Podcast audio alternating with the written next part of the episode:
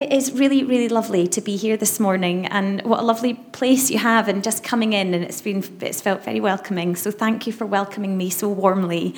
Um, I love getting to do this because it means that I get to come out and thank people face to face, and I, I we have sort of volunteer speakers that work all across the country. Um, and I'm one of the ones that I'm a volunteer speaker, but I also work at Tearfund. So I spend a lot of time sitting in the office um, and you know speaking to supporters by email or phone. But this is this is the real privilege bit when I get to come out and see you face to face and say thank you face to face. So it really is a privilege for me to be here. Thank you, and thank you for um, for all you do for us. It really is such a blessing. So I hope this morning that you're encouraged as you hear what um, I share.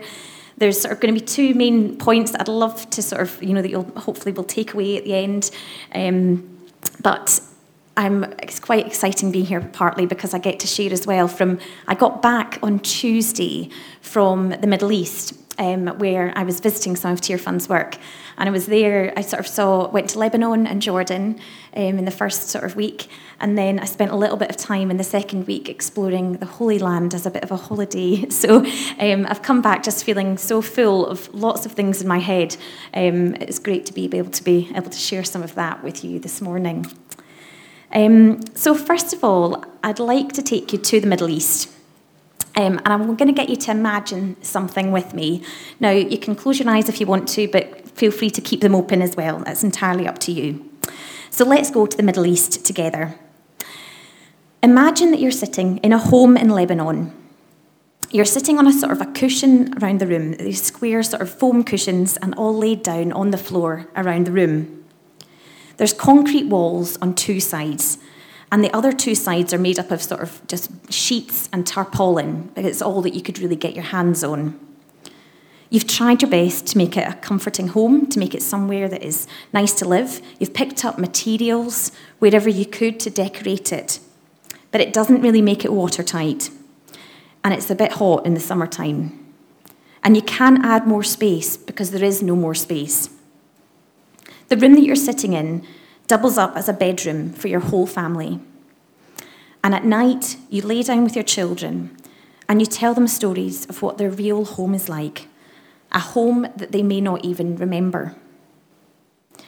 Eight years ago, you left a country that was ravaged by war. You were forced from your home that you fled, not knowing where you would end up, but you hoped that it would bring some kind of safety for you and your family. And the one thing that you do know right now as you sit in your home is that it's safe from bombs and gunfire. And that is something to be thankful for. You listen to your children playing outside. It's midday and they should be at school. But you can't get access to the schools in a country that simply does not want you. Where do you fit in? And how long will this go on for? Does anyone know or even care that you are here? You make money where you can.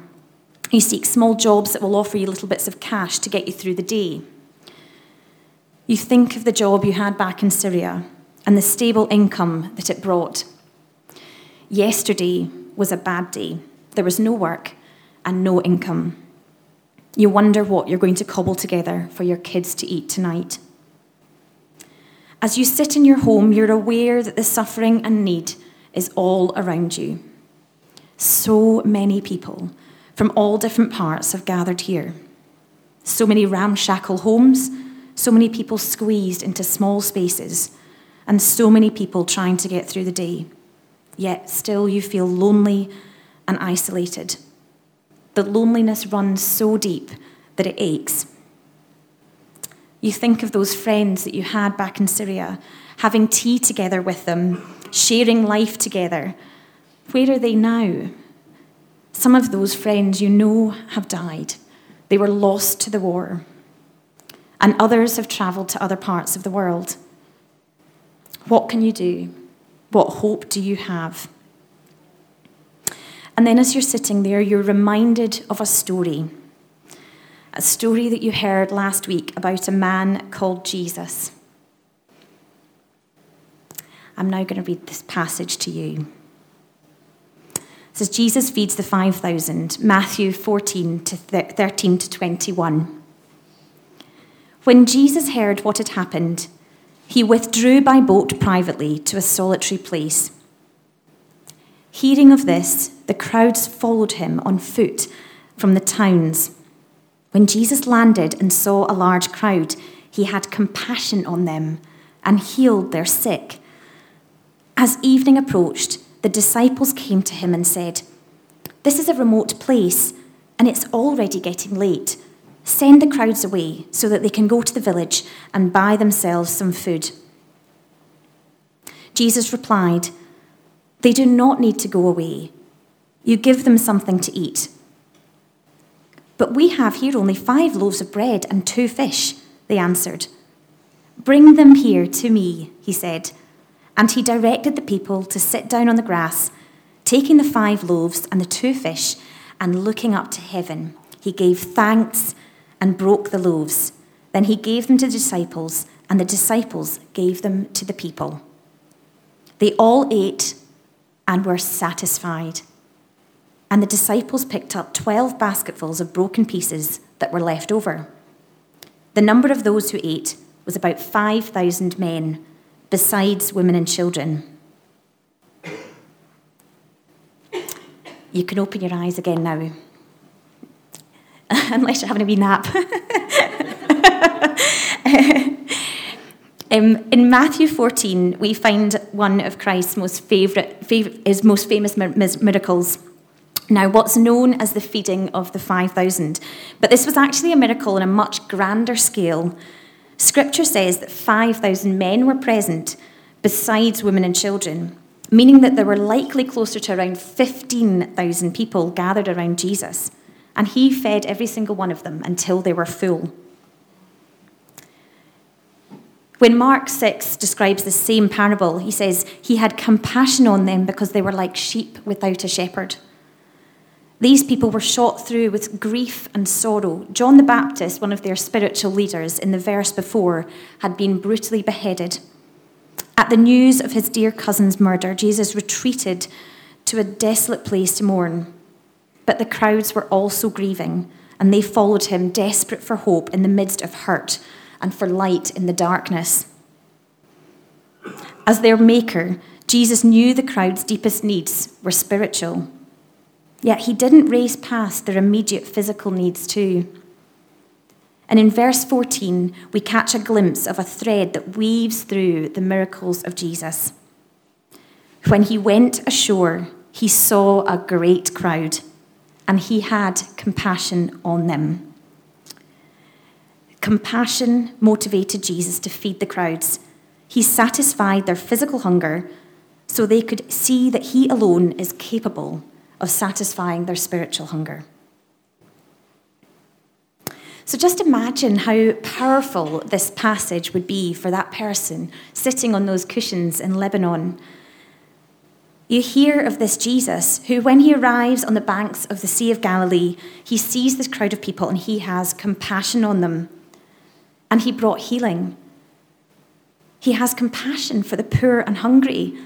And as that person in Lebanon, you would be so, so hungry, not just for food, but for hope of some kind.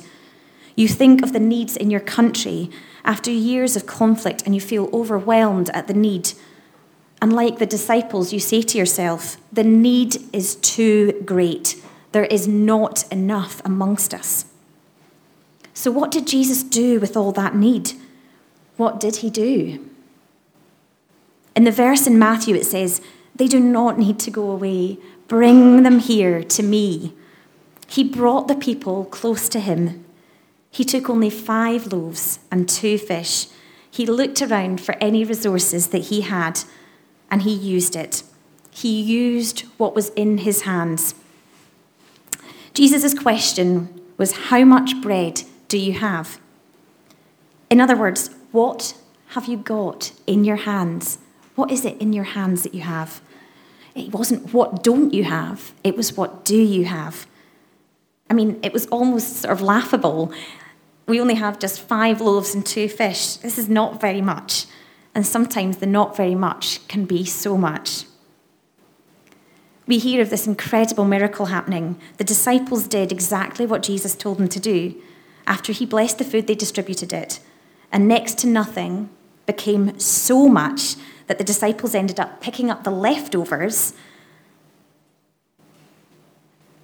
They all ate and they were all satisfied. Imagine what this hope, this story could bring. You learn of a God that is love and compassion, a God who provides, a God who wants to be with you and the people around you too. He wants to build a relationship with you in a place where you feel isolated and ignored, on the edges of society, without a hope for a future or security of knowing where your next meal will come from. This is the God that you hear of. And so this brings me to my first point. With God, less is more. He doesn't focus on their lack, on what they don't have. Instead, he looks at what they do have in their hands. When we travel to see Tearfund communities that we've been working through, we so often hear stories from people about how their mindsets have been changed and how the church has been meeting with people and helping them to see things differently. They tell us that before they were stuck in this cycle of just always seeing what they didn't have. And we can all do that at times. I know I do. um, I once met this man in Malawi, and each day a facilitator came from the church and spoke to him. And he would ask this man, What is it that you have? And the man that I met said that he used to just respond, Well, I have nothing because I'm poor. And then the next day, the man from the church, this facilitator, would return again to him and ask him the same question. And the man said, Well, the next day I said the same. I'm among the poorest in my community. I literally have nothing. And the man said, and then the next day, the church, the guy from the church who was doing the facilitating sessions, said, came again and said, What do you have? And the man then said, Look, seriously, I have told you I am so poor, I have nothing but this bike that I got here on. And this light bulb switched on in his head. And so by the time I met this man, he was telling me about how this little bike had become a taxi business for him. And he'd turned it into a business. He now takes people from the village in the morning into the town for work and gets paid to do it. His mindset completely changed. He stopped focusing on all that he didn't have and he realized that with God, less was so much more. That rickety old bike became something so powerful in his life. So last last couple of weeks, when I, since I got back, I've been thinking about some of the things that we saw, and one of the things that struck me most was how the churches responded in Lebanon when the Syrian people started arriving in Lebanon, when the conflict started, it really wasn't easy for the Lebanese people. Because from 1975 to 1990, Syria was involved in a war in Lebanon.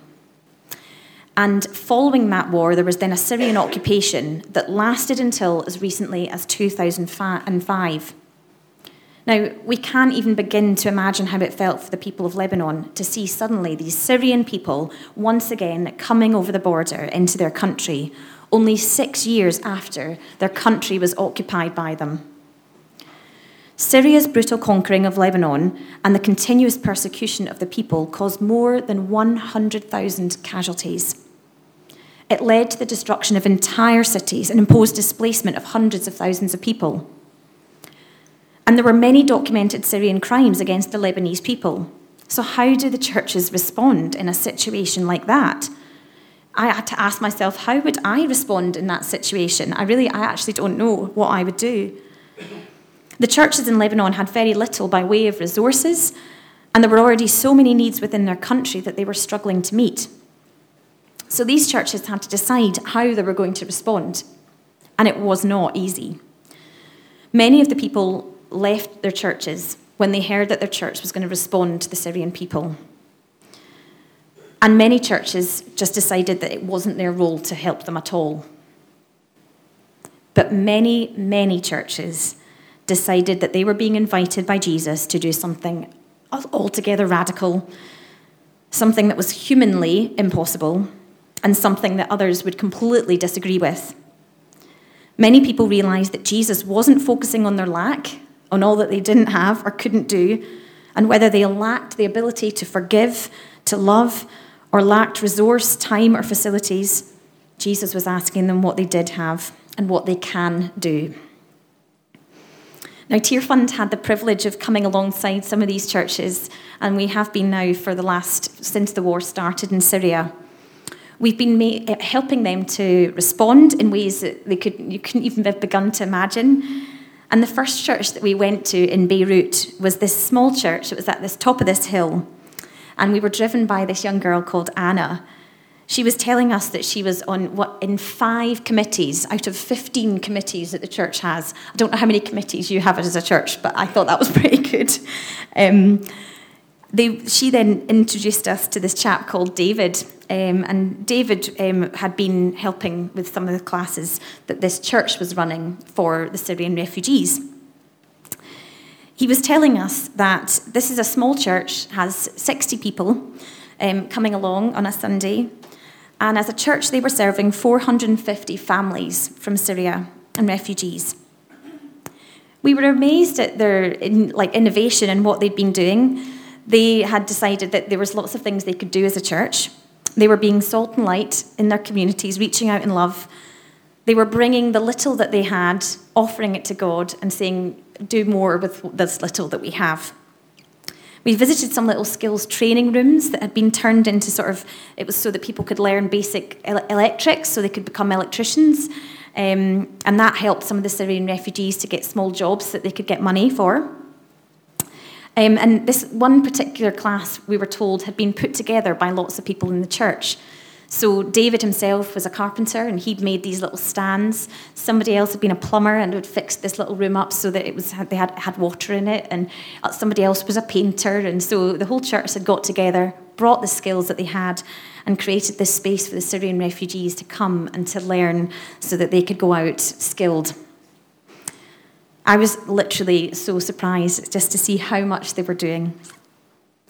So when we're willing to offer our lives sacrificially, giving up our hold on what God has given us in terms of time and money and talents.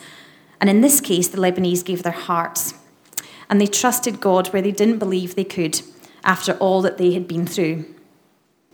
God will use ordinary things and ordinary people to create extraordinary things and to do the extraordinary. Our resources are never too little to serve God. And God delights in taking something that's humble and seemingly insignificant and using it for his glory. And that brings me to my second point. God's good idea is you. He uses his church to heal the world. And it's just always incredible as Tearfund to see churches around the world that are being used to heal God's world. Later that same day, we met this lady called Rosetta.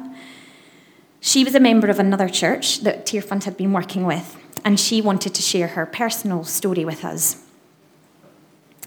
During the Syrian occupation, Rosetta and her family had remained in Beirut.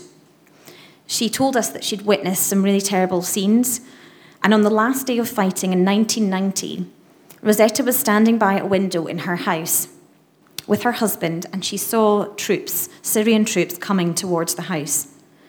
She knew that if they found her in the house and found her family in the house, that they would, she would be killed. So there was always this choice to either run or to hide. And they decided on this case to run. Rosetta at the time was pregnant with her second child. Her husband took their son, and together they ran from the house. They dodged through these streets with others in the same predicament they saw some more troops up ahead of them and wondered if they could finally relax. Could these be Lebanese troops? But as they got nearer, they realised that they were in fact Syrian troops and they were trapped between two walls of Syrian troops. The people were then lined up against a wall, the Lebanese people that she'd been running with. Rosetta stood there with her husband and her son and she prayed as she heard the gunfire coming closer and closer and closer to her. And she prayed in that moment that she wouldn't have to see her son and her husband killed. As she stood with her eyes closed, there was this sudden explosion. And when she opened her eyes, she was stood there with her husband and son, completely unharmed. A Lebanese tank had approached from another direction and had stopped the Syrian troops in their tracks. It was nothing short of a miracle as she stood there, seeing the destruction around her and the bodies and the shrapnel, and they were completely unharmed. Fifteen years later, she was again face to face with the Syrians as they had fled across the border to safety in Lebanon. She had accepted that her church was going to help them, but she just could not herself. She decided it, there was just no way that she could reach out to these people who had done that to her. Her son was in his now in his 20s, and he'd started to work with the outreach group in the church. And one day told her a story of um, people that he had met, a family that he'd gone to visit. The outreach group had only a few food parcels left on this day, and they needed to be delivered that day, or the food was going to spoil. So he had this list of refugee families. He phoned the first person on the list, and there was no answer. He phoned the second person on the list, and he got an answer, but that family had moved on. He phoned the next family on the list, they too had no answer. He skipped the next family on the list and phoned the fifth, and they answered and we were, they were at home. So we took these food parcels and headed off straight away to that fifth family. As he arrived at the house, this young boy answered, and he said, We've been expecting you. And he said, Oh, yes, because I called. And the boy said, No, we expected you before you called. And Rosetta's son was unsure what he meant, but when Rosetta's son went through to the living room, there was 20 or so family members, an extended family, that were sat around this room. The boy proceeded to tell him that night before he had a dream. And he had dreamt, this young boy, who was not a Christian boy, but a Muslim boy from Syria, he dreamt that Jesus had spoken to him in the night. And he'd said, A man is going to come, and it's my representative, and he's coming tomorrow to bring food to feed your family. This family did not know Jesus, but they were filled with this immense hope when the young boy told them this story. So they gathered their family round and they were all sat there waiting for what Jesus was going to bring. And they'd gone days without food. And here was Rosetta's son, stood at the door, Jesus' hands providing and loving them. So as Rosetta heard this story from her son, she knew that Jesus was calling her too to get involved. It took time and Rosetta had this wonderful way of telling us, in all her all honesty, of just how hard it had been to forgive the Syrian people after the trauma she'd experienced. And she said it's an ongoing thing that she has to keep forgiving. But she knew when her son shared that story that she too had to go out and be part of this work that the church was doing. She brought herself as she was, in all of her unforgiveness, in everything that she was and God used her in ways that she could never even begin to imagine. She felt that she did not have much to offer and that she couldn't do much, but Jesus used her as his hands. She told us of some stories that she now um, had witnessed herself after she'd gotten involved and people that she'd been working with and um, in, the, in the church that Tearfund is working through with her. And each time she said that somebody from Syria tells her story to her, she believes that a droplet of their fear is going away. And I thought that's probably right. God is using Rosetta to heal his people. And this is such a marvelous example of God's love in action. So, through this miracle of the loaves and the fishes, we also learn that Jesus uses his disciples to be his hands. The story depicts Jesus blessing the crowd through his disciples, passing out the food. Jesus could have manifested some sort of miracle that allowed the food to be in the hands of each person there, but instead he chose to use the disciples. By feeding the crowd through his disciples, we see how we, the church, can be the hands of God. Here in the UK, the churches in Lebanon and the churches in Jordan that I visited, and all around the world, God graciously involves us in his work. And we also learn about trust. The disciples had to trust that Jesus was going to provide the means to feed the crowd. and they could only give what they had received. Rosetta could only give what she had received. Now, she had realized that she'd received God's love, and when Jesus died on the cross for her, that was the gift that she had received. And this she began to give back. Give back. So, this makes the disciples and Christ's current believers a huge part of God's plan in blessing others. And so, I hope that gives you a little bit of an insight as to how Tearfund works. We've been doing sort of work like this for 50 years, and it's about coming alongside churches. It's, it's rather than coming from the outside and inputting ideas into others, we actually allow the churches to come up with the ideas themselves. We help to release the potential within these communities, to help them see the skills that they have, not what they don't have, but what they do have in their hands. And this values the churches that we work with. So it's a really great way of working, and I just love it's amazing to see it. It doesn't see people as needy or in need of help or our solutions. It respects that they have ideas, skills, and resources to bring to the table. And people like Rosetta just have so much to give and it empowers people to change their own situations. We don't need to be overwhelmed by the need in the world because the Lord has something in mind, and it's His church. His church here in the UK and the worldwide church united, bringing hope to the poorest of the poor. So, I want to leave just by encouraging you all today. Like Rosetta, you might not feel like you have much, but you can bring yourself Bring yourself to God, no matter how insignificant you may think you are, or your gifts are, or that your talents are. When you bring yourself to God, expect Him to do far beyond what you could even imagine. He can use those gifts and talents that you have and do something extraordinary with it we can trust that God doesn't want to just meet the needs of our children, of his children, but he wants to lavish his children with spiritual blessings. So I wonder if you want to ask yourself today, just like Jesus asked those disciples, what do you have? It's so easy to see all that we don't have. But ask yourself today, what is it that you do have? What's in your hands? And yeah, next week I believe that you're doing this wonderful collection um, for Tearfund. And I just want to thank you so much in advance because, and I hope you're going to be encouraged just knowing how much this is going to support churches like the ones I've shared this morning and how much that is the church here partnering with these wonderful churches across and other sides of the world.